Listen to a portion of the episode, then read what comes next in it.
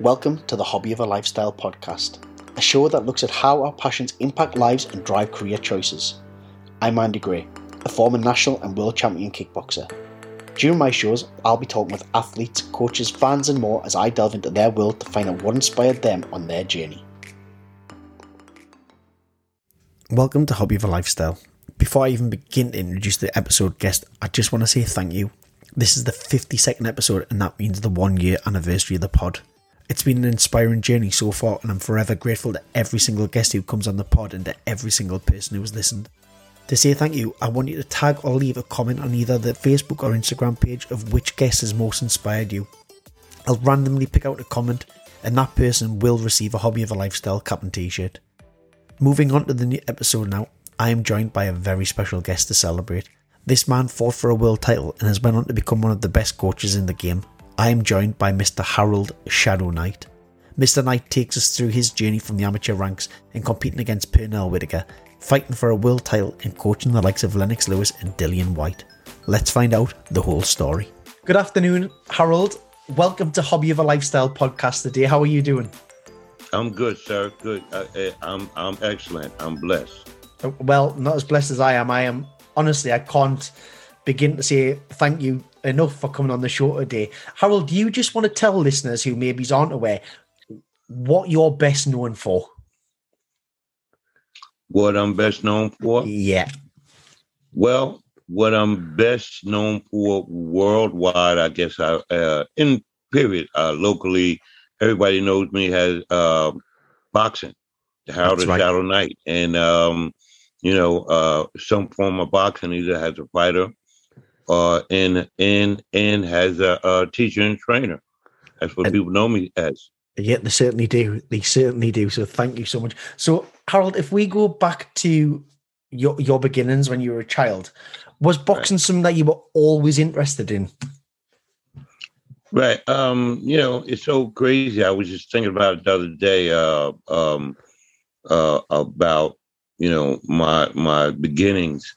Uh, and and uh, I was actually I was speaking to one of my mentors, one of the older guys that was um, like four or five years older than me. That was on a boxing team. Right. But I um, I started my my one of my older brothers, who's about five years older than me. He introduced me to boxing. When it, when I say introduced me to boxing, uh, he asked me if I would want to uh, go to the on a boxing team with him you know how you you know when you're younger you want to be like your older brother.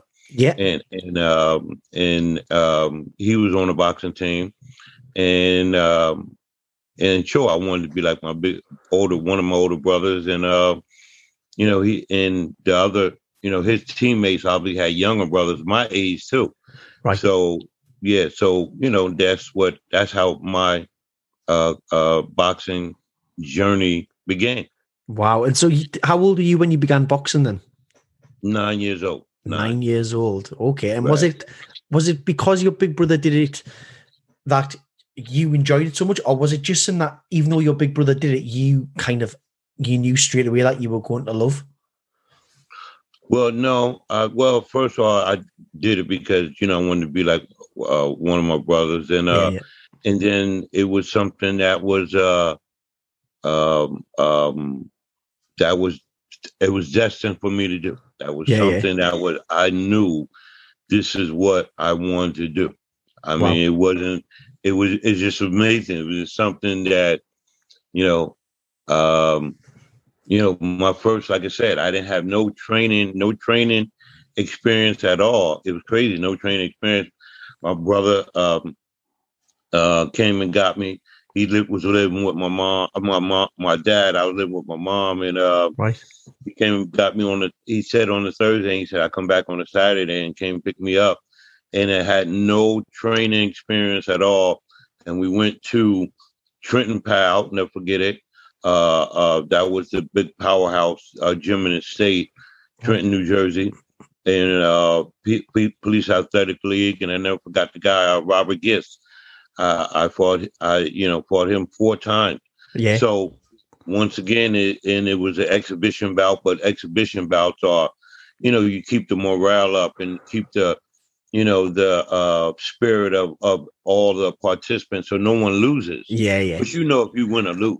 Yeah, yeah, definitely. Uh, you know, it was, and I fought the best guy, and I will say uh, that they had to call the fire department because it was so hot in there. It was mm. we was bringing fire, man. fire, so that's why they had to call the fire department. I love and that. I ended up fighting the guy four times. Oh wow, wow! And fighting his brother three times. Oh really? So you know, it was it was a, a rivalry thing. Yeah, yeah. It's it sounds sounds like it. So as a nine year old, you've walked into the boxing gym. You've right. you know you want to be like your brother. You're now getting some coaching. How old, how long was it before you had your first competition or entered your first tournament or had your first bout? Well, that was my first competition. Okay, right straight away. That was my first fight. That was my first. They once again, you counted on your record has the bout.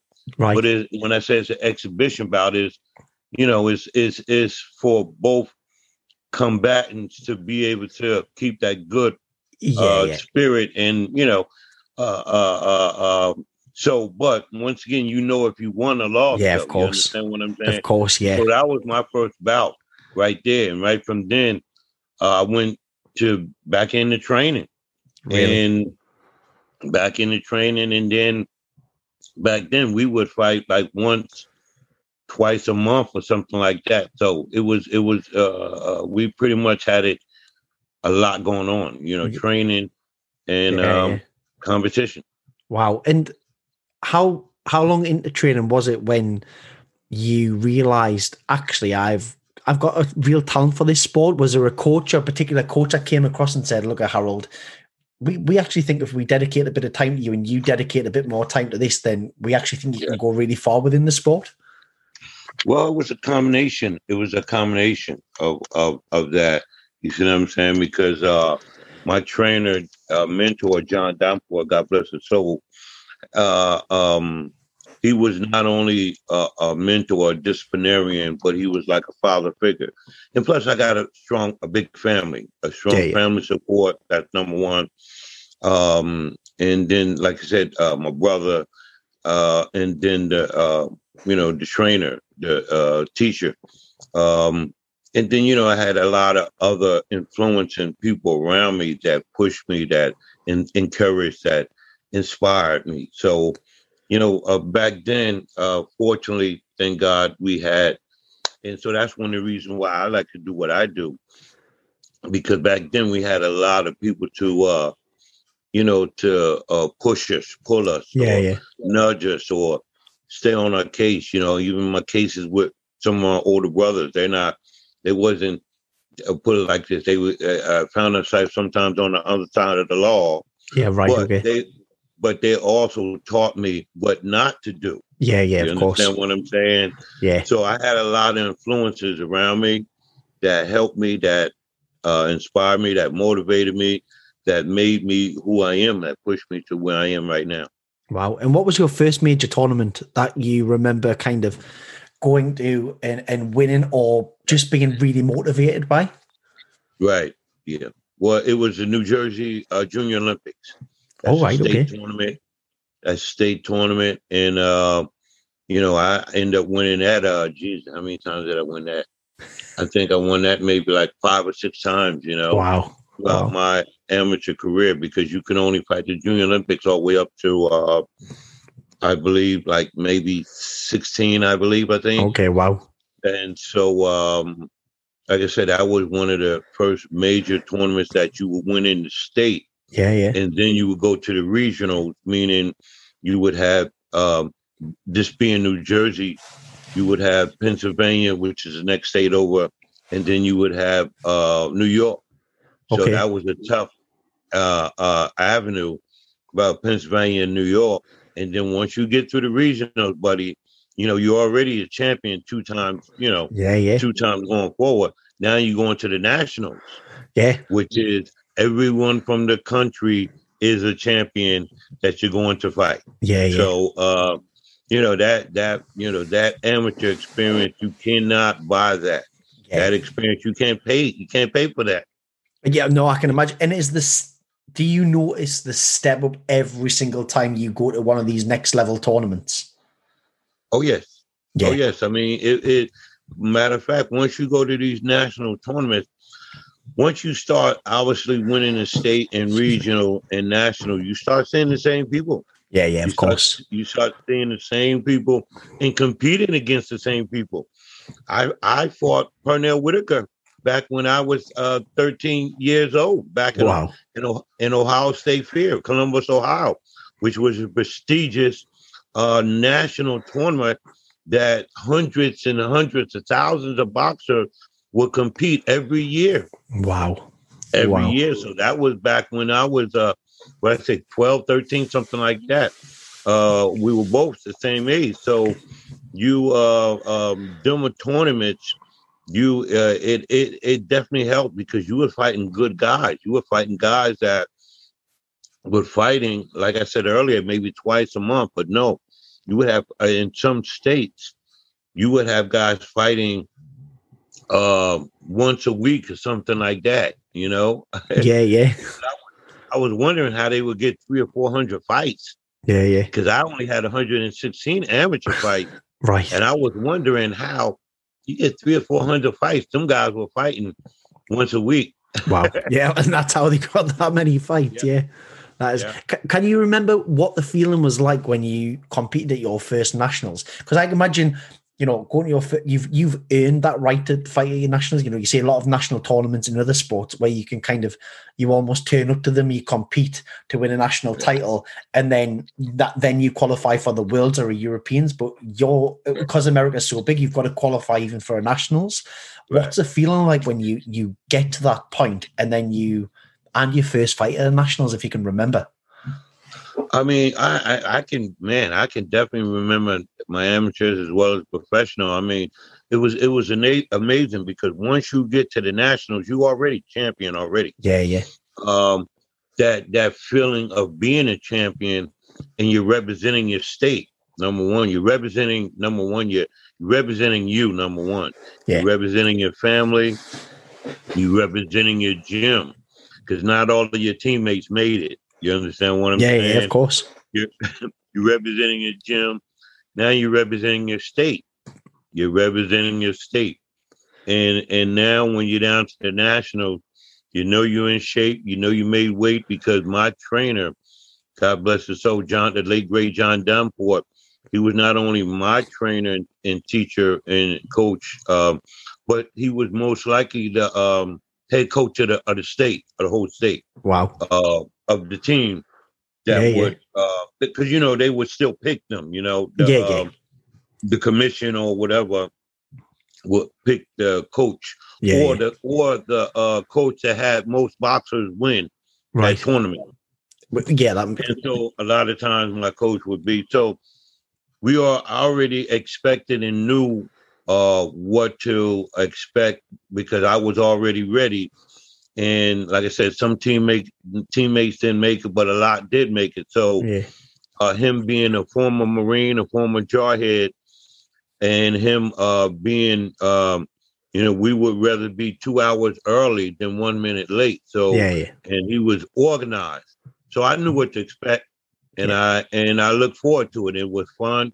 And once again, I was part of the journey to get me where I'm at right now. Yeah, I mean, what's it like when you you qualify and you, you take part in the national tournaments and then you start placing at these tournaments and winning tournaments? What's that experience like when you can say to somebody that you're you know one of the top three boxers in the nation if not the, the best in your nation? Right.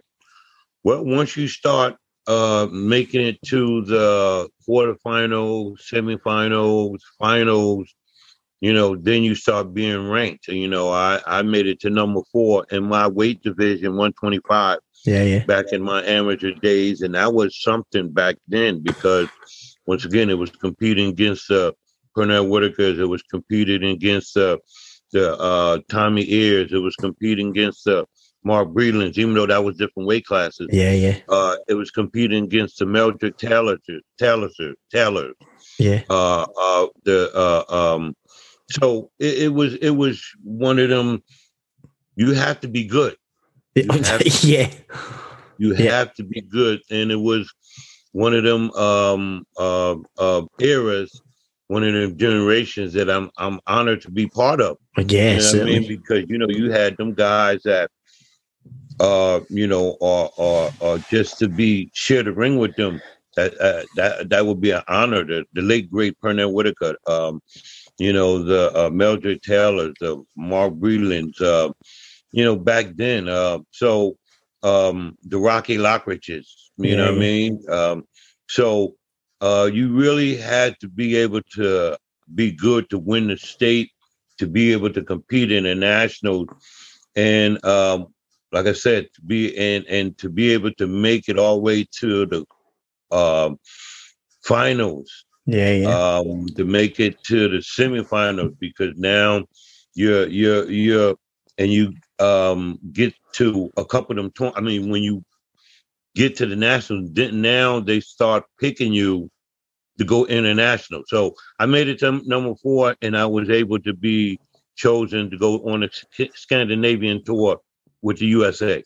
And that must have been one of the proudest moments as a young person grow i mean your family must have just been going wow you know i can't believe our little boy just wanted to be like his brother. And now all of a sudden right. he's representing the usa on a scandinavian tour. What was that what was that feeling like? And what was the experience like going away and representing your country? Amazing once again to wear that red white and blue you know that usa yeah. color. That that's what every young boxer aspire to wear uh, from america as well as you know you get the whole kit the shoes you get the, the vest the, the the trunks you yeah, yeah. get your everything. You get everything. I always I always wanted to, to um uh be part of that and to be able to represent your country and to be able to go to um Os- oslo norway to go over to uh uh sweden gothenburg sweden uh, to meet Ign- Ign- Ign- Johansson at the time. Uh, to go over to, I believe it was, uh, uh, I think they make the Volvo or the, they make something. Uh, I think Sweden make Volvo, don't they? Yeah. So we went to the stadium. I mean, where they to the factories to make it. So to be a uh, um, part of a young um, team to go over there. I remember uh, Tyrone Trice was part on our team, and it was a few. Um, I can't remember it was a while back, but it, uh, to be able to uh, explore and experience uh, going worldwide because it's it's explore it expands the horizon. Yeah, massively. going over to box, uh, yeah. which you know I had three bouts and I was three and zero one uh, from the different uh, uh, their top guys over there. Um, so, in just that camaraderie of a team for us to get together as one, you, uh, them are experience that uh, um, I will never ever forget. Uh, Kamal Odom, another heavyweight. I remember that was on the team, and remember this is old. This was a long time ago, uh, but um, you know I, I remember it was it was it was a lifelong lifelong experience. Uh, yeah, I'm I'm sat here, kind of my mouth's open a little bit, just watching in, in amazement and listening, and those memories have really stuck with you, and you can tell that it has led to to where you are now. What what was your older brother thinking of his little brother who's went on to do so well? Did your brother do well in the sport? Well, unfortunately, uh, he didn't do as good. Yeah. He was just good, more or less statewide. Yeah, yeah you know, statewide.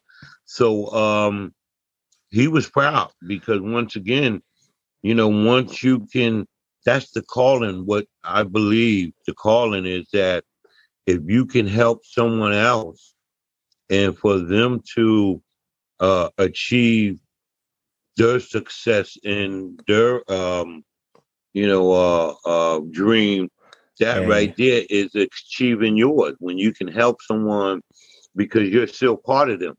Yeah, yeah. I, that's what I believe. And so that's why I get so much joy in teaching and training and coaching uh, yeah, yeah. Uh, um, and to be able to um, you know uh, inspire or motivate yeah. with my story with my life my journey that oh, right there if i can help someone else because it, don't get me wrong it wasn't all peaches and cream yeah. It wasn't sunny and you know everything was uh went perfect. No, yeah, yeah. at all.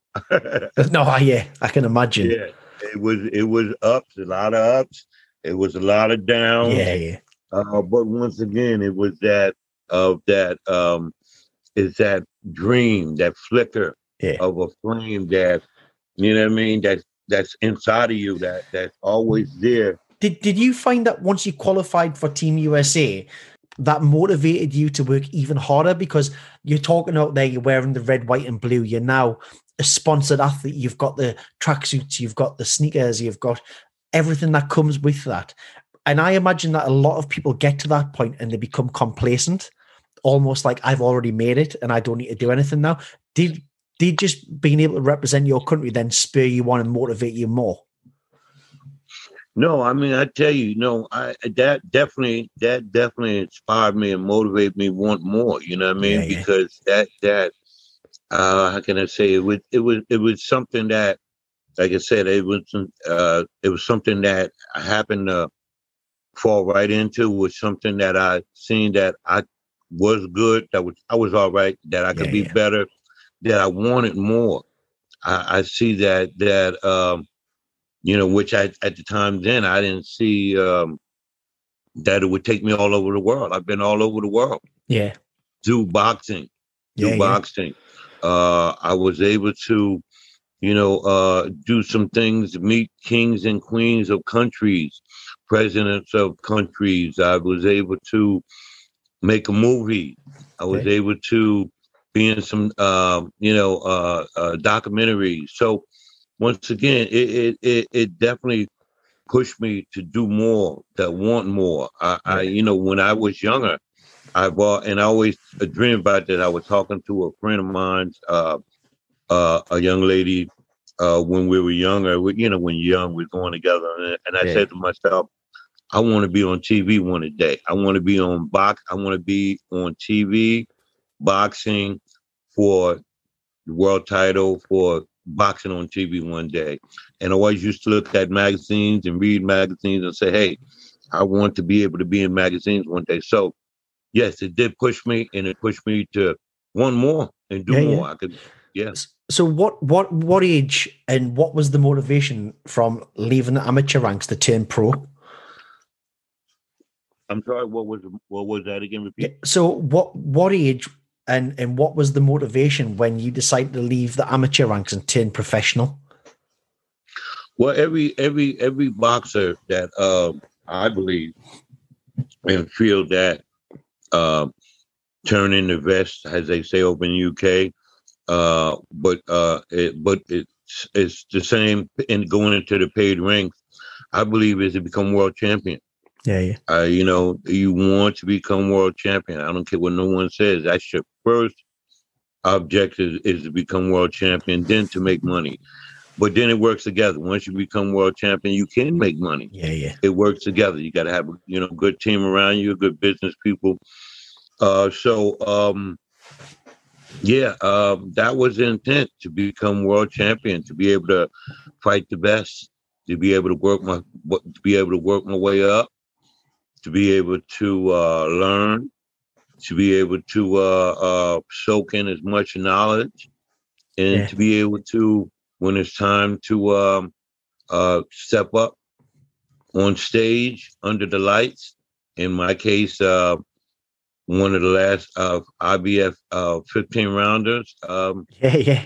You know, contestable. It's crazy to think that you guys did 15 rounds when you. It, I mean, you see how the blood, sweat, and tears that come out of 12 rounds. So 15 rounds is just right. absolutely incredible. I mean, the fitness levels on you guys then must have just been a different level. Well, you know, I tell you, you know, you set your mind to it, you set your body to it, and that's nothing. Yeah, when I say nothing, meaning, you know, uh, it, it's tough. Don't get me wrong, it's tough and rough, but once again, you think about the old time fighters, man. These guys did 15 rounds you know, uh, once, twice a month, something like that. You know what I mean? Yeah. And I just find that remarkable. Yeah. And so these guys always, and they always had good competition. And yeah. they had also had good teachers in the, in the, you know, teaching. So once again, when you always in the gym and you always training, then, and, you know, and, uh, uh, just like in UK, you have so many boxing gyms, which is so good. Yeah. But the amateurs got the amateur system got to give it back up and going. Yeah. Um, because that's where it begins at. That's how to become a good pro. Uh, but um, in so many gyms that was that was in America, but you had a gym, maybe two or three gyms in every city in America at back in the day. So you had it does so many different things. It keeps kids off the streets. Yeah. It keeps kids out of jail.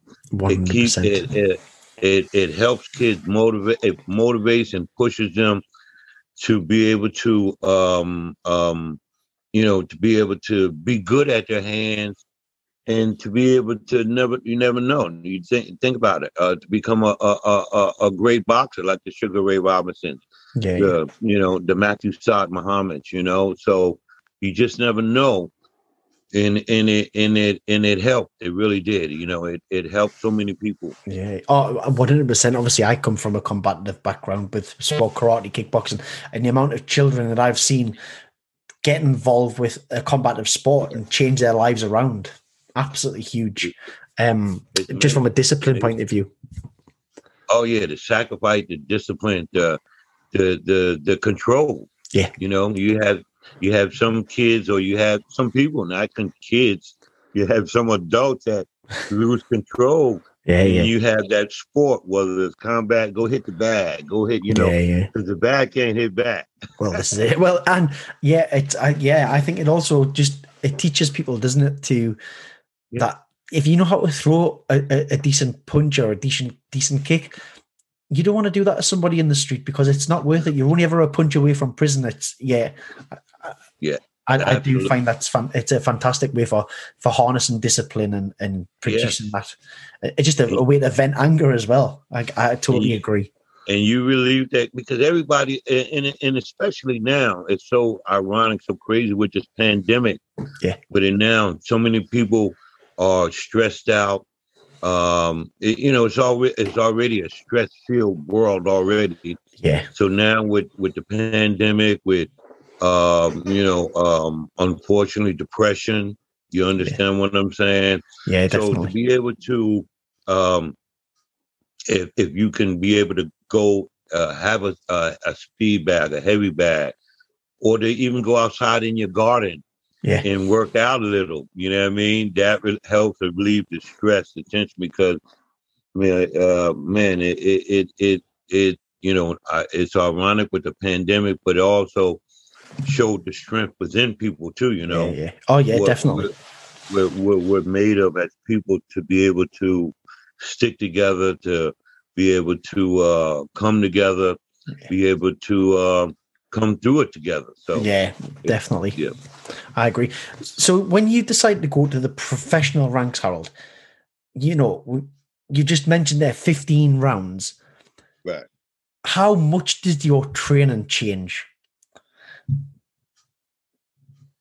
If uh, for my training. And yeah. I mean, once again, I mean, I was obviously, um, you know, uh, uh, um, 30, 30, 36 years younger. yeah. still only 20, still only 25 now, aren't you, Harold? I'm sorry? Still only 25 now, aren't you? Well, you know, if I, if I didn't have this gray hair, I would look a little 25. But yeah, I'm the same. I love my gray hair. To be honest with you, it, it, it shows wisdom that I was able to. I see. Now I'm going to tell my wife that one because my wife keeps telling me off for growing a beard, and she says, yeah. "Get the grey, get the grey shaved out of it." And I'm yeah. like, but I'm going to say, Mister Knight taught me that's wisdom. Yeah, wisdom is wisdom. You know what I mean? wisdom, wisdom and knowledge. Wisdom yeah, yeah. Knowledge. I'll so, tell her. I'll tell her that now. You know, uh, uh, um, Hit me with that question again. I was just talking about the change in training from amateurs okay. to professionals because all of a sudden it's now yeah. a real it's it's a real job that you're getting paid for and you you're potentially right. going to be doing 15 rounds very soon. Right. But the good part with me, I would say with I would have been fortunate and blessed that my style is more or less is more or less geared to the pros. Yeah, yeah. That's what my style was geared more or less to the pros and then with having my uh, my my teacher, my trainer, my mentor, my coach John Davenport, as well as other um, my my brothers, my, my older brothers, uh, other teammates that pushed us. Um, you know, they we we already we already was uh, with John Davenport being a Marine, yeah. his mindset was already of of uh, heat. His his mindset was already hard, fair but firm. Yeah, you yeah. know what I mean. His his mindset was already you got to go hard or go home, and if you don't go hard, you can't go home. You see what I'm saying? So we was already had that mindset of going that extra mile, going that extra three three rounds. Yeah, yeah. We already had that mindset of um, you know, uh, of um, you know, because it, it, it's uh, in boxing or any sport, as you know, you're in combat. It's a mental thing. Yeah, it, yeah it's, huge. it's a mental thing. It's how uh how uh harder can I kick or or yeah. how where can I kick at certain places where I can't, yeah. as well as punch, and how you know how long can I go or so. Once again, I didn't train. Uh, when I trained for uh, a regular six rounds or four round, I trained for a eight round. Yeah, yeah. You know, so when I trained for eight round, I trained for a fifteen round. Yeah, yeah. So in, in regards to a, a, a fifteen round fight, we train, you know, we train obviously for 20 rounds or more. Yeah, you yeah. understand what I'm saying? So yeah, definitely. You know, eh, yeah, when you train for when you start at nine years old, too, you really get your mind and your body yeah. In tune to certain things that you have to do every day, or you know, to to you know, you have to do. I mean, you had quite. I'm just looking at my notes here. You had quite the impressive professional record, 19 and one. Right. I mean, right. what what was what was the highlight of your professional career? Well, uh, the highlight of my professional career was uh, winning the USBA title, the United States uh, Boxing Association title, yeah. Uh, against uh, uh, Kenny Baysmore down Atlantic City back wow. in 80, 87. I was just going to say 1987, that, yeah. Yeah, that was the highlight of my career, my professional career, to be able to become a um, be one of the uh, first ones out of Plainfield, New Jersey, to become a uh, a professional uh, boxing champion of, yeah. of United States, and then world rank. Because once you obviously win one of the uh, minor titles, you get ranked in the world ranking. Yeah, yeah. And so that was one of the highlights uh, uh, in me getting the key to the city of Plainfield and wow. just make my city proud. You know, what I mean, making my whole city proud, make my family proud. So, I mean, I, I don't, I don't think people realize neither how because I've spoken to a few boxers, certainly professional in the past, and they've just talked about even here in Britain how hard, it, even England, how hard it is to win a national title in professional boxing. It right. is so much sacrifice, so much giving up, you know, time with your friends when you're a young person, not going out, you know, to the clubs, not drinking, not eating things that your friends. And just to become a national title holder is just a massive achievement. And then obviously to be ranked in the world as well is is even bigger again. It's, it, you know, it's the next step. But it's such an especially when you think of the size of the US to be a national title, that is absolutely phenomenal achievement. Right. Once again, the hard work pays off. You know, you yeah, put yeah. a lot of hard work into it. I remember days when I was young, 12, 13, 14, whereas I couldn't go to Florida to Disney World when our whole church were going. Yeah, you know, my mom was a choir director. The whole family was, you know, with from the, you know, go to church and was in the choir. So uh, I had to stay back and go to training. Yeah, yeah. As a, as a 10, 11, 12, 13 year old on the Saturday I had to get up and go to the gym on a Sunday. I had to get yeah, up and go to the gym where normally you would stay home uh, yeah, yeah. cartoons and eating your cereals or whatever. So, but once again, I was I was trained for this. You know what I mean? We we were taught this. You know, I had, you know, I I I was a um I didn't have to be pushed to do this. You see what I'm saying? So when you love what you did do, you know what I mean. Don't get me wrong. With some days where I didn't want to go to the gym. It was uh, yeah. maybe a week or so. Like, oh, I don't want to go. I'm not going. I'm not going. You know, I would just maybe disappear somewhere. and not go to the gym because not, you needed that. Yeah, you need you that. Know what I mean? Because you're missing your yeah. childhood. You're missing your childhood. You're missing a lot of birthday parties. You're missing. You're missing so many different things. Um, uh, but once again, is is no um, uh, it's you can't put a measure on once you achieve your dream to become national champion, yeah. and then unfortunately I wasn't able to become the world champion because that's what I wanted to do. Yeah, of course. Once again, every boxer that gets into boxing wants to become world champion. Yeah, yeah. And so um, you become you want to become world champion, and so you know you just become trained to do what you do, and when you are self when you are self you're a self starter. You you you don't have to be pushed to go to the gym, and you um love what you do. You know, this is like now. This is not a job for me. I love what I do. Yeah, yeah, yeah. You know? No, that's amazing to hear. Yeah, eat, sleep, and dream what I do. So uh, it was it was easy. So when you're talking about one, you know, obviously the, the ultimate aim, and, and I agree, is to be a world champion. And I think it's important to highlight it because so many people talk about all the highs and never really talk about the lows. What does it what does it feel like and how did you deal with the I, sub, I suppose the the the reality is that you didn't become a world champion or when you decide to hang up the gloves and and quit professional boxing that you maybe didn't achieve the dream how did you deal with that and what was your coping strategy yeah well once again, I mean, I I I been you know been boxing all my whole life from nine years old till I was forced into retirement, which was obviously in '88. yeah, yeah. Uh, which was basically in the height of my career. Yeah. Um, and if you, you know, I'm sure you did some research. My my uh, my last fight was for the championship. Can you believe yeah, yeah. that? So I was I forced in retirement. Yeah. I was forced you know, a medical retirement, uh, uh, medical retirement. My last fight, lowest unknown to me, what my last world, my last championship fight was my last fight. Period. Yeah, yeah.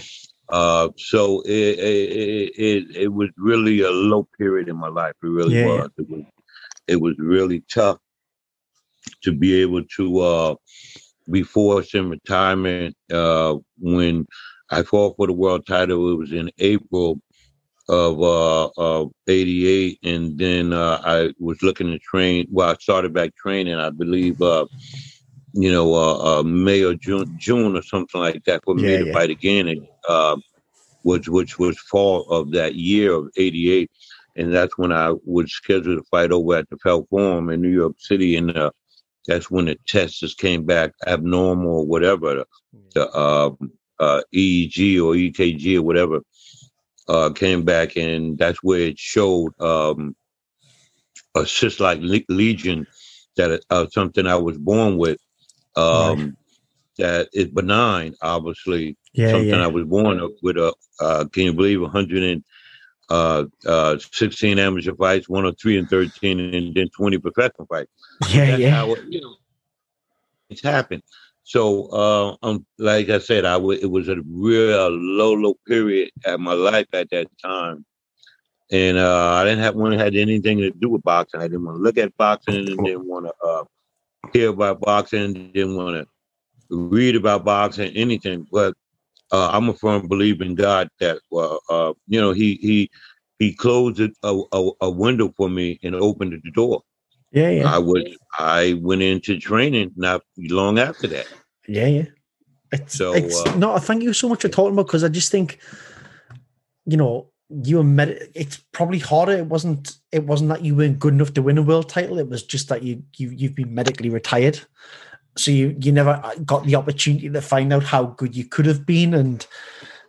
I, I just think it's really important to highlight this because there'll be a lot of young people out there who maybe quit at the first hurdle because they've maybe something they've been defeated or uh, let's be honest some some people just aren't good enough to get to that level and, and it's still okay right. that's it's not a problem it's just how do you then deal with that and and turn it into a positive? and um i had billy yeah. schwer on the on the show way back when we first started and right. he said so right.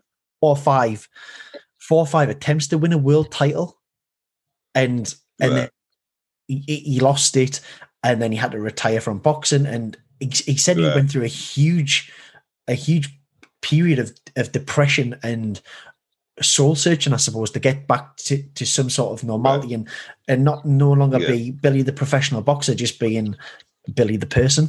Right. So yeah, it, yeah, yeah. I mean, you once again, you got to do a lot of soul searching, and once again, it takes a lot of a lot of soul searching. Yeah, yeah. Once again, I had uh, you know uh, uh, that family support. Yeah.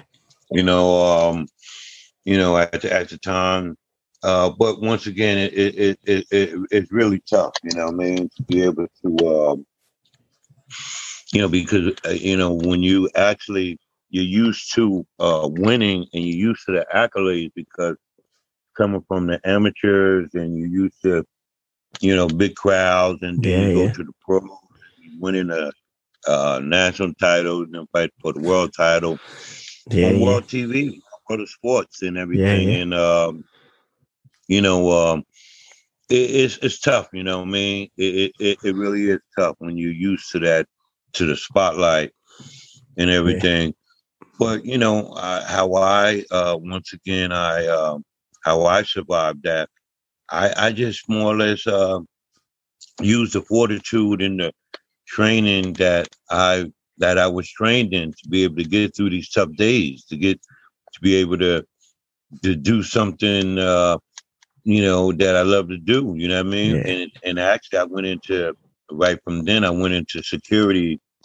You know, to okay. the security business. I do that also too. So, but um, you know, sometimes sometimes I believe that God throws something in front of you and telling you, well, I don't want you to go that road.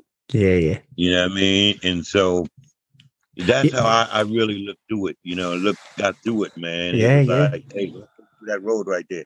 Go yeah. The, the, fact yeah. you had so many fights as well, and then all of a sudden you found yeah. out about this lesion, and yeah, maybe, maybe yeah. you're right. Maybe somebody was telling you to take a take a different route.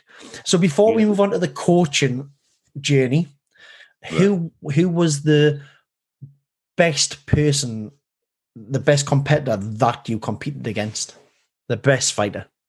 As a uh, amateur and pro? Um, yes. Okay. Uh, well, man, I tell you, it's so many. You know, I mean, it was so many. But I, I, I mean, the, the name one obviously would would be Pernell Whitaker. Obviously, yeah. I didn't know. You know, they called him Pete Whitaker at the time, and yeah, yeah. I thought he was just a uh, some country uh, a guy. You know, I mean, he was from obviously state of Virginia. Uh, so, but Pernell Whitaker, but it was so many other uh, other um, professional, I mean, amateur boxers that I fought against that didn't make it. You know what I mean? Yeah, yeah. They were, they were, uh, you know, it with another gentleman named Tommy Ayers. I lost to him. Um, yeah. you know, uh, it was just so many, man, you, that you that you come across that that um that help form your journey. Yeah, they really help you along the way. Yeah. Well, and who was the who was the best professional you you you competed against? Uh, well, by far, um, Rocky Lockridge. You know, yeah. uh, who I lost for the world title against. Yeah, yeah, yeah. yeah. No, I'll, I'll, I'll get that one in then. Find out. Thank you so much. So coaching came around very quickly for you then. Right. And come on, talk us through the coaching journey. Where did you start coaching at first? Well, once again, you know, it's so uh, many so many ironies in how we're talking now. Uh, because I was just talking to one of my good friends who was one of the guys that taught me, uh, John Davenport, late John Davenport taught yeah, both yeah. us, who was Lennox's first professional trainer also, wow. which we'll get into that. Yeah, yeah. Um, you know, back then, our my our coach John Davenport and Mr. Whitaker, they were teaching us to teach. See, I didn't realize back then Okay. They were teaching me to teach. Yes, they were teaching me to be a good boxer, yeah, yeah. a good fighter, a disciplined fighter, what to do to become a champion. Yes, they were.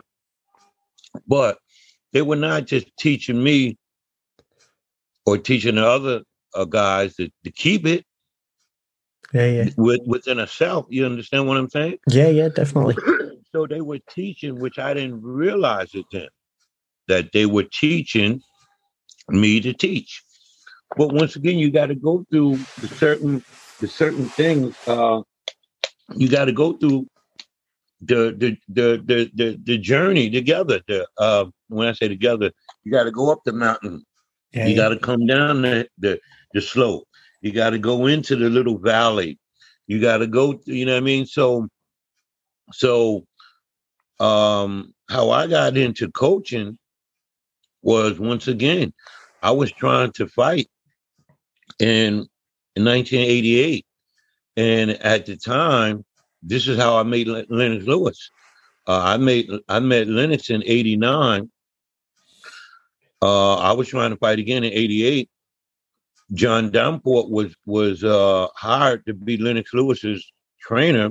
Wow. Lennox won the Olympics in 1988. Obviously, that's right. Yeah.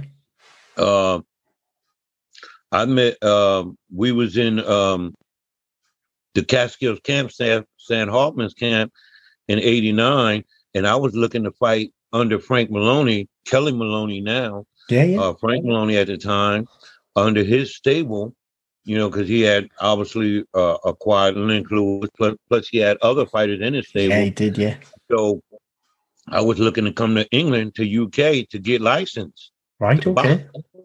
But I don't know what they were, I was thinking. They already knew about me because I was already on the world stage. Yeah, yeah. But once again, but once again, uh, but once again, that just goes to show how things work. Yeah, yeah. That window was closed, but the, a door was open. The opportunity they op- they gave me the opportunity to open the door.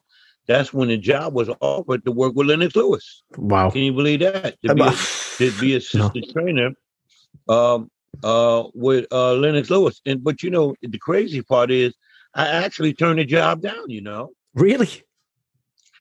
Yes, I did. Was this because you were so fresh? was this because you were still focused on yourself and wanting to be professional still? Exactly. Yeah. Exactly. Yeah. Exactly. I still wanted to fight myself. Uh, yeah, yeah. So that's why I actually turned the job down.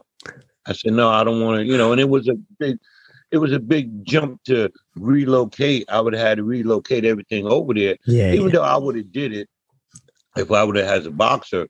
But um, but once again, once that was shut down, I, you know, was offered Lennox Lewis job again, and then because uh, it was actually for uh, one of my other mentors, uh, Albert Mills, Albert Still Mills. He was John Davenport asked him to do it, right. and at the time he had got married and he had you know kids and everything, so it was a big to relocate. It was a big thing. So I had just retired, was forcing retirement. I wasn't doing much, and um, you know, once again, they asked me again, and I finally said uh, relinquishing one of the best moves I could have made in my life.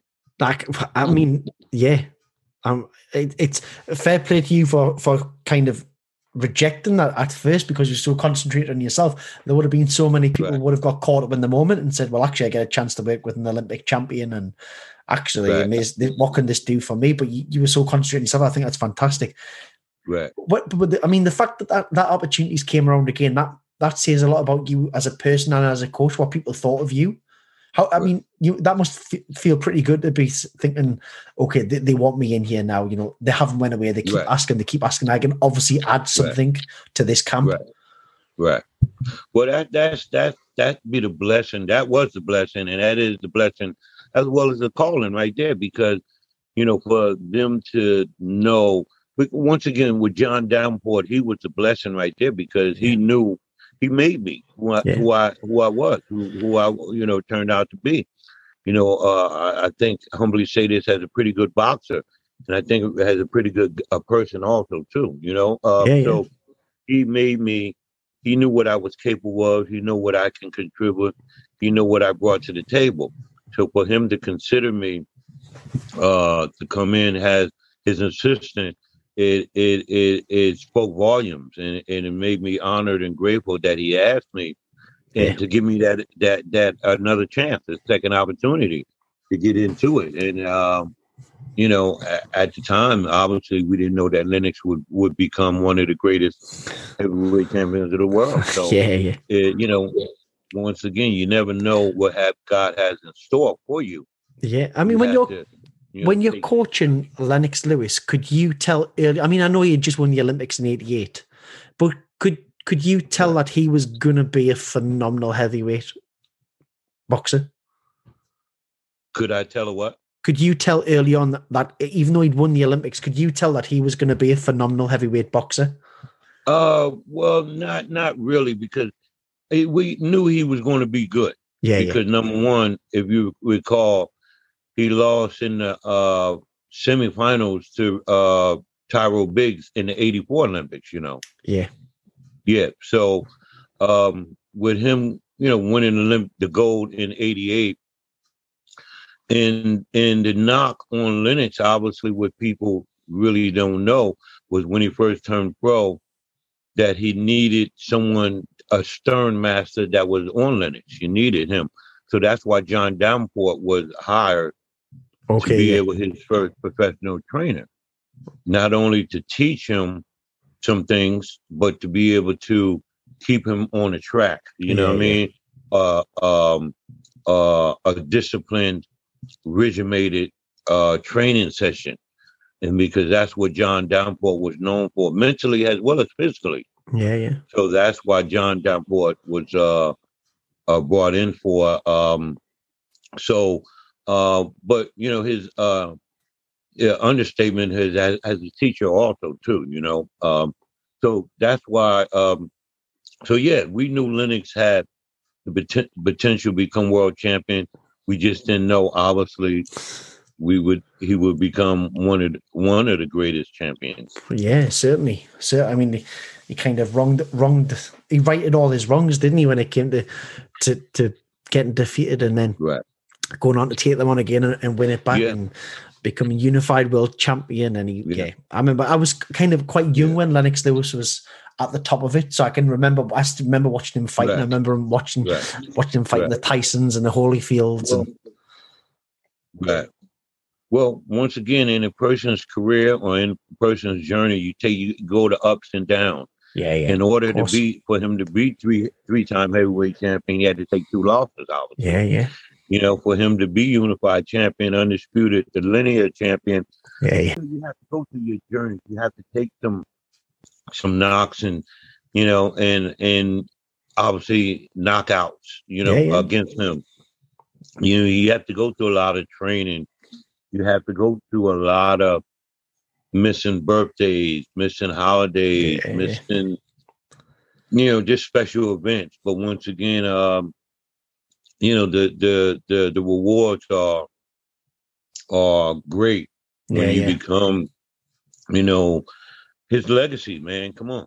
Yeah. oh know, yeah. He, Definitely. You know, his legacy is uh you know, he has a legacy that's off the charts and he and, you know uh uh to be become you know to accomplish all them things that he accomplished uh, and to be able to do what you love to do now he's mm-hmm. commentating mm. now yeah yeah so he's still in the game uh he's an ambassador to the sport yeah, um yeah. so um just off what you love to do. You know what I mean? Yeah, and yeah. Uh, hey, it, it, you know, the the great heroes are are you know your your parents or your mothers or your yeah. dads or your big brothers, the ones that introduce you to this sport. Yeah, they yeah. the one introduce you to the sport. You How does it, Yeah, yeah, certainly. How does it make you feel knowing that you played a part in Lennox's journey to world domination? Well, I feel, man, let me tell you something. No matter what people say, I'm in the history books also. One hundred percent. You know, um, yeah, Lennox, he he did all the work, threw the punches, took the, all the punches, but it takes a great team. Uh, yeah. To be around you. You gotta take great people to be on your team, people around you, people you believe in, people you trust in, people people that believe in you, that yeah, trust yeah. in you. People that, you know, go that extra mile for you. You see what I'm saying? That's in your dressing room when when you lose, when nobody's there.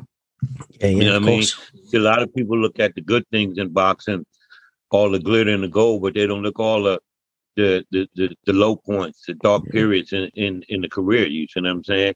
You know, because you know it takes a winner, it takes a loser. Unfortunately. Yeah, of course. But you know, uh, um, you just got to have good people around you, man, and uh, you know, and you got to have that desire. You got to have that fire. You got to have that drive, man. Yeah. You got to have that that that that willpower to be better than everybody else. Yeah, you know, you got to be able to wake up you know, five o'clock in the morning or even four o'clock. You know, hey, my guy, the other guy's waking up at five. Okay, I'm gonna wake up at four. Yeah, yeah. You know, you small little advantages. You know, oh, he ran two extra miles. Okay, I'm running two extra miles. Yeah, two and yeah. a half extra miles. You know, small little things like that. You know, what I mean, it, and and you know, being in the right place at the right time. It, but once again, it comes down to having the right people right with you, the good people that putting you in the right position, and you got to be able to capitalize off the opportunity, man. Yeah, you yeah. I mean, you know, you got to be able to. Once again, I, you know, as you can see, Andy, I turned down the job with Lennox Lewis at first. I, I, yeah, no.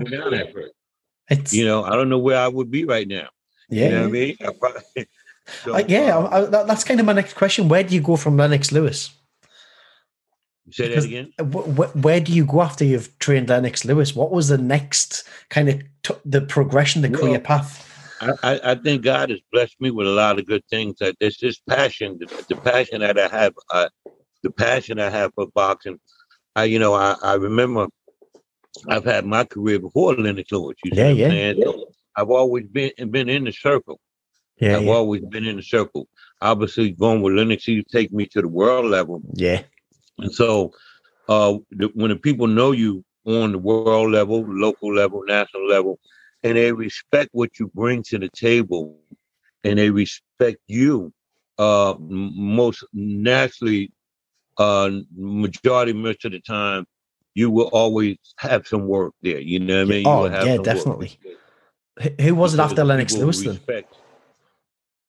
Pardon? Who was it after Lennox Lewis and that you asked the coach and that and, well, I, I suppose the person you you wanted to coach as well because as you said uh, initially you rejected Lennox Lewis but uh, it has to be a right. two way fit you know yes they might want you but you might not feel like they're the right person yeah. for you to coach so who who was the next big big star I suppose and yeah. the next person that you you really believed in that you got to work with yeah. well over the years over the years when you work with you know a top guy like a Lennox, so you're on that yeah. type world cl- type level, you you interact with so many other people, not only in the boxing game, in the business, but the boxing game, but also boxers. Yeah, you know, just name a few. You know, I had Robert Allen who fought he had fought Bernard Hopkins a few oh. times. You know, Malik Scott, who's you know uh, one of De- Deontay Wilder's uh, good friends. Uh, yeah. You know, Monty Barrett, who's fought for a couple world titles. Uh, you know, uh, um, um, James Armour, who was from Ghana. We call him Book and Fire. Uh, just recently, recently, I've had uh, I worked with uh, Avni Yildirim, who just lost to Canelo. That's right. Yeah. Uh, I had him when he fought Anthony Dirrell for the vacant uh, super middleweight BC title back in uh, 2019. Uh, you can you know, the featherweight champion now. I believe he's a WBA champion. Uh, XU uh, CAN, you can out of China. I trained him for a few fights. Yeah, I, have even trained um, Zhang Zhilei, you know, the wow. Chinese heavyweight. Yeah, who yeah. Just uh, uh, who just recently fought uh, on that uh, on that um, Canelo card. That's Right. So you you work with a lot of so many other different fighters that you come across, but um, you know, I like to bring, I like to work with these fighters that's that's serious of what they're doing, though. Yeah, yeah. You know, you you you can't play with this game. You might play football, you might play baseball, you but you can't play boxing. So, no. I don't really work with a lot of the fighters. Good question that you asked, but I I like to work with the ones that's serious. Yeah, the yeah. ones that's uh, you know, you don't have to uh knock on the door to knock on their door to wake them up for training or stuff yeah, like yeah. that, you know. So um, you know, I you know, I you gotta be serious when you come to work with me because I'm a I'm a I'm a hands-on type of trainer. I'm a uh uh I'm a teacher, you see what I'm saying? Yeah, yeah. No, yeah. I'm one certainly. of these guys that I'm not going to tell you to run five miles if I can't run the five miles. I can still run five miles. I can't Amazing. tell you, I'm not going to tell you to do certain things in the ring if I can't do it. I might not do it as quick. I yeah, might not do it as long, but I can do these things also too, you know. And so that's the good thing about uh, being a former fighter. Uh, the the good thing is uh, to being a to um, coming along this journey that I've been through the journey that yeah, these guys have been through too. I know yeah. how they think. I know how that last half hour or that last couple minutes it is in the ring in the in the dressing room before yeah, yeah. in a fight where you gloved up, you're fighting somebody better than you. You know, you're fighting a world championship fight. So I know yeah, how it is that walk to the ring, to walk up them steps. And uh, so, you know, I, I believe these the the, the Lou Duvas, the late great Lou Duvas, the Eddie Futches, the Georgie Bentons, uh, the Manuel Steward, these guys respected me what yeah. I brought to the table, that the knowledge that I brought to the table, yeah. uh, not only as a as a fighter, I'm a fighter, but you because you're always going to think as a fighter, yeah, but as a, uh, a, as a teacher and a trainer. So them are some of the the greatest uh, uh, accolades I can get that I've heard yeah. from the yeah, Lou yeah you know, um, you know, the Eddie Futches that you know that these that you're you're pretty good at what you're doing. So, uh, yeah, I mean, I, yeah, yeah, you you just named like some of the world's best coaches, right. you know, ever, and to be mentioned in the same breath of them is is a phenomenal achievement. Uh. The, the, even the people you've worked with, Yes. It's yeah, it's testament to, to, obviously you as a person, how good you are as a coach, and and I love the fact that you're asking fighters to do something that you've either done or you can't do. Uh, you know, right. you wouldn't ask them to do something that you can't do yourself. I think that's phenomenal attitude to have as, yeah. and and and it's one I know certainly. If I was competing or if I was coaching, that would that would be what I would want right. as well. Definitely. How did the Dillian? How did the the Dillian Whyte situation come along then? Because obviously you were you were with him when he's just fought in the rematch against Povetkin a couple of weeks ago, right? right. And you were brought in well, for that. In, in in in any business, is not what you know is who you know. Yeah, of course. In any business, and um, and this came about some people that I know that know some of his people, and that's how that connection that it came about. You know, he some of his people, um, you know, obviously made a call directly to me. Right. They made a okay. call directly to me, and uh, to see if, if I would be interested in uh, working with him. And once again, once again, the ironies come along. When I'm a student again, I watch all boxing. Yeah, yeah. I love heavyweights. I watch heavyweights. I love heavyweights.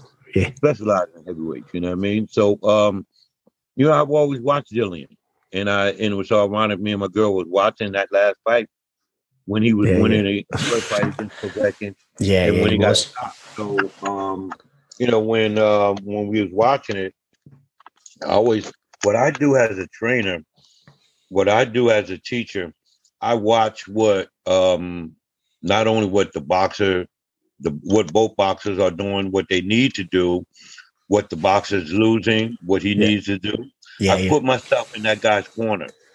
What he's doing, what he's losing, what he should be doing to be able to uh, win the fight or be, for him to be able to get back on top. Yeah, yeah. And then I watch, and then I get in the, the winner's corner, and I try to tell. I try. I go through my mind what he needs to be doing for him to continue to win the fight. So I, um, you know, I watched Dillian, and by watching his fight, all I, I just, you know, I just watched to say, hey, he just needs to, he he can fight. Number one, he can yeah, punch. Yeah. We we all know he can fight. We yeah, all know he can punch.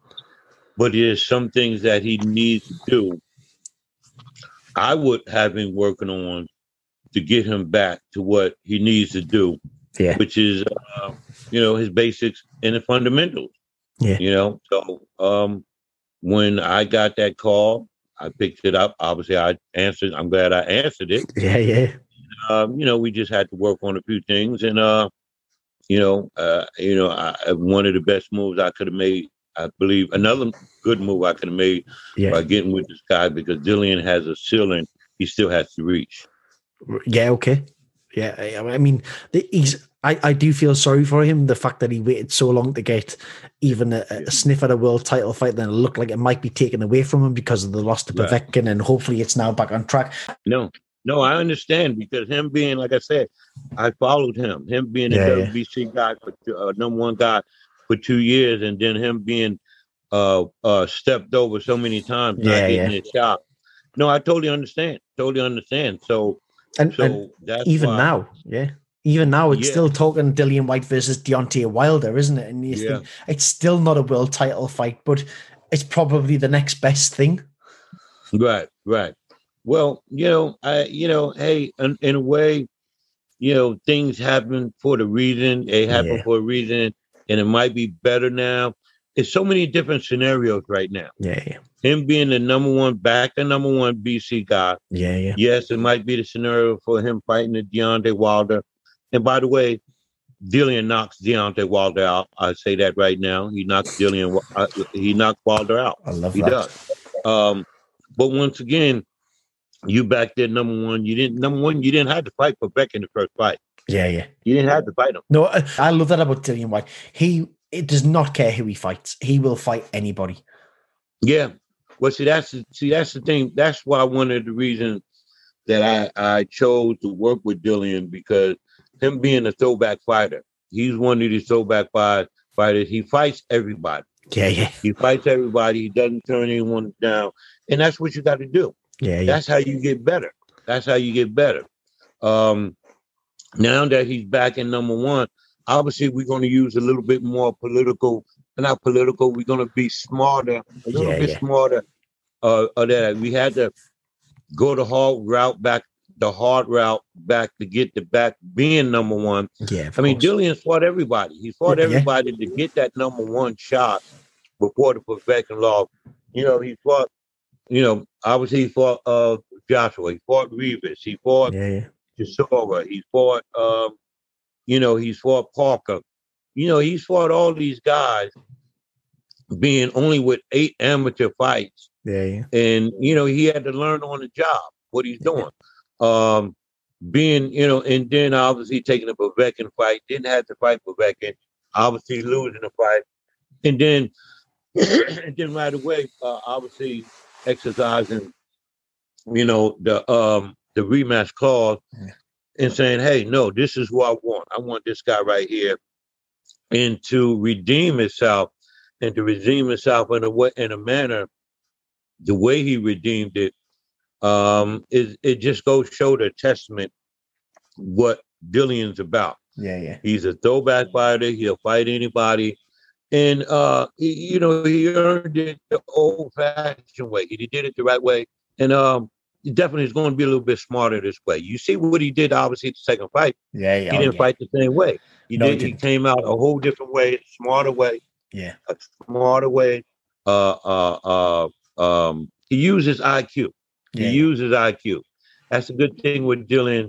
He he has a ceiling. He's still got more to learn. Yeah, That's yeah. why I love heavyweight heavyweights they mature a little bit longer. Yeah, they I just get I get the feeling that you really in, enjoy working with Dillian Whyte, Harold. Oh man, you know you got to know this guy. He's he's a he's he's a serious guy when he's training. He trains twice a day. Yeah, yeah. He, but he's a jokester. He's a funny guy.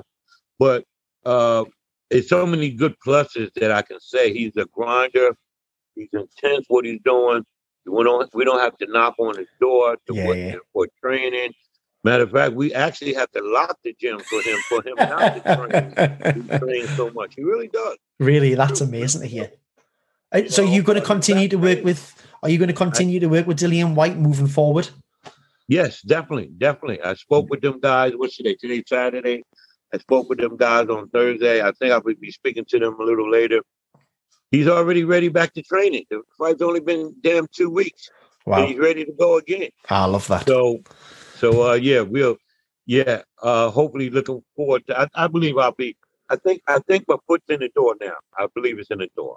Yeah, that's, and, and uh, were you saying there that you think he's one of the best trainers you've worked with? For someone who's got that get up and go and for willing to train? Oh he's he's definitely one of the one of the best that I work with. You know, yeah, yeah. He, him and Lennox has so many similarities. See, okay, Lennox, these guys are perfectionists. Dillian is a perfectionist too. He likes to get this stuff right. Yeah, yeah. You know, they do it over and over again. That's why these guys are. That's why these guys, they, they these guys are blue collar workers. These guys always in the gym. Okay. That's great fighters. They do stuff that don't. They do fights. They do things that's not ordinary. Yeah, yeah. In order to be good, you can't do stuff regular. In order to be great, you got to do stuff that's better than just regular being good. Yeah, of course. So these guys, uh, the Dillian Whytes and Lennox Lewis, these guys are always training. They, these guys are always, whether it's strength training, whether it's boxing training, whether it's fitness training, whether it's uh, uh, uh, boxing training with the mind, uh, training, studying. That's part of training. Believe yeah, me. Yeah, yeah, of course. Talking boxing. Um, you know, so uh, I I'm in the right place at the right time to be working with a Dillian Whyte. This guy's going to be the world champion. He is. You heard it here first. Yep. From his trainer, yeah. we heard it here. So, what are your aspirations moving forward? You've done so much in the sport. You still continue to give back so much. Yeah. What are your aspirations moving forward? Well, this one I'm going to keep doing. I want to keep continue to be able to teach boxing to be yeah, to yeah. be able to not only at this world class level at the world because it's nothing like being at world class level. Yeah, yeah. Being at them uh um the world class level professional matches, whether it's matchroom, whether it's Top Rank, you know what I mean? Uh it's it's amazing, you know what I mean, to yeah. to come from world class level like myself. I mean, uh being all going way up from the amateur up to the world class level yeah. championships it seems like I'm always I'm always involved in world championship boxing, which that's that's a blessing, really is. So yeah, you know, my aspirations is to continue to the first aspiration, the first thing is to, to get Dillian that world title. Yeah, yeah. To, uh, for him to become world champion, but to also to also produce other world champions. Yeah, yeah. You know, what you when I I love what I do, I want to continue to uh, you know, not only to motivate and uh, inspire, but uh, to aspire other world champions. I love world champions, but they're also other small uh, boxers. You know, everybody yeah. starts small, humble yeah. beginning with nothing. You know, and start with nothing. So I, I, I'm always there to work with the ones that starts with nothing, with no hand wraps, with no boxing shoes, the with no hand wrap. I mean, with no heavy bat. Yeah. Just yeah. with the dream. Yeah. To start with the dream, just the shadow box. So uh, amazing, I, I, am still at that level there too. Good. Because that dream it starts goes all the way up. Well, I, I think the fact that you've lived that dream is, you know, it, it probably puts you with a better understanding of it. It's yeah, it's really nice to hear. And who does who does Dillian Whyte beat for the world title? Well, you know, once again, this is where it gets tricky, tricky at right where it gets tricky at the end. Yeah, yeah.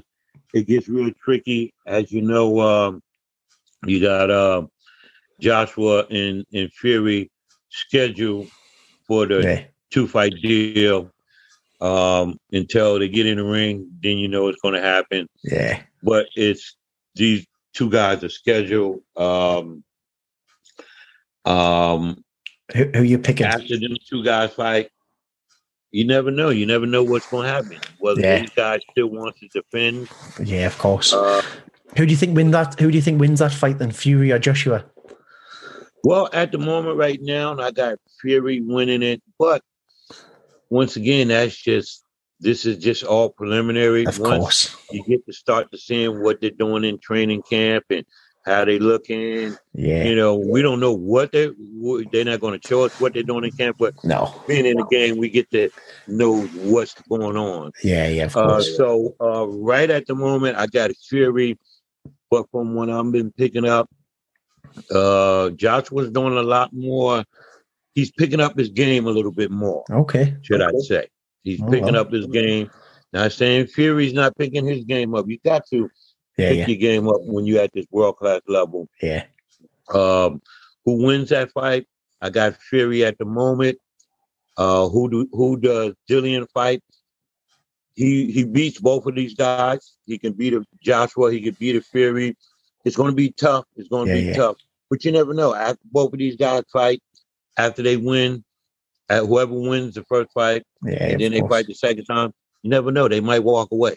Yeah, so yeah. we're in the we're in the most opportune position right now, being number one. Perfect. We're going to obviously maintain it. We're going to keep that. We still want to fight whoever we need to fight and maintain it.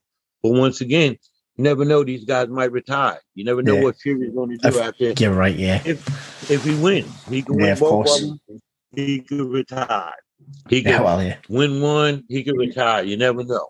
This is it. Uh, both of them could retire.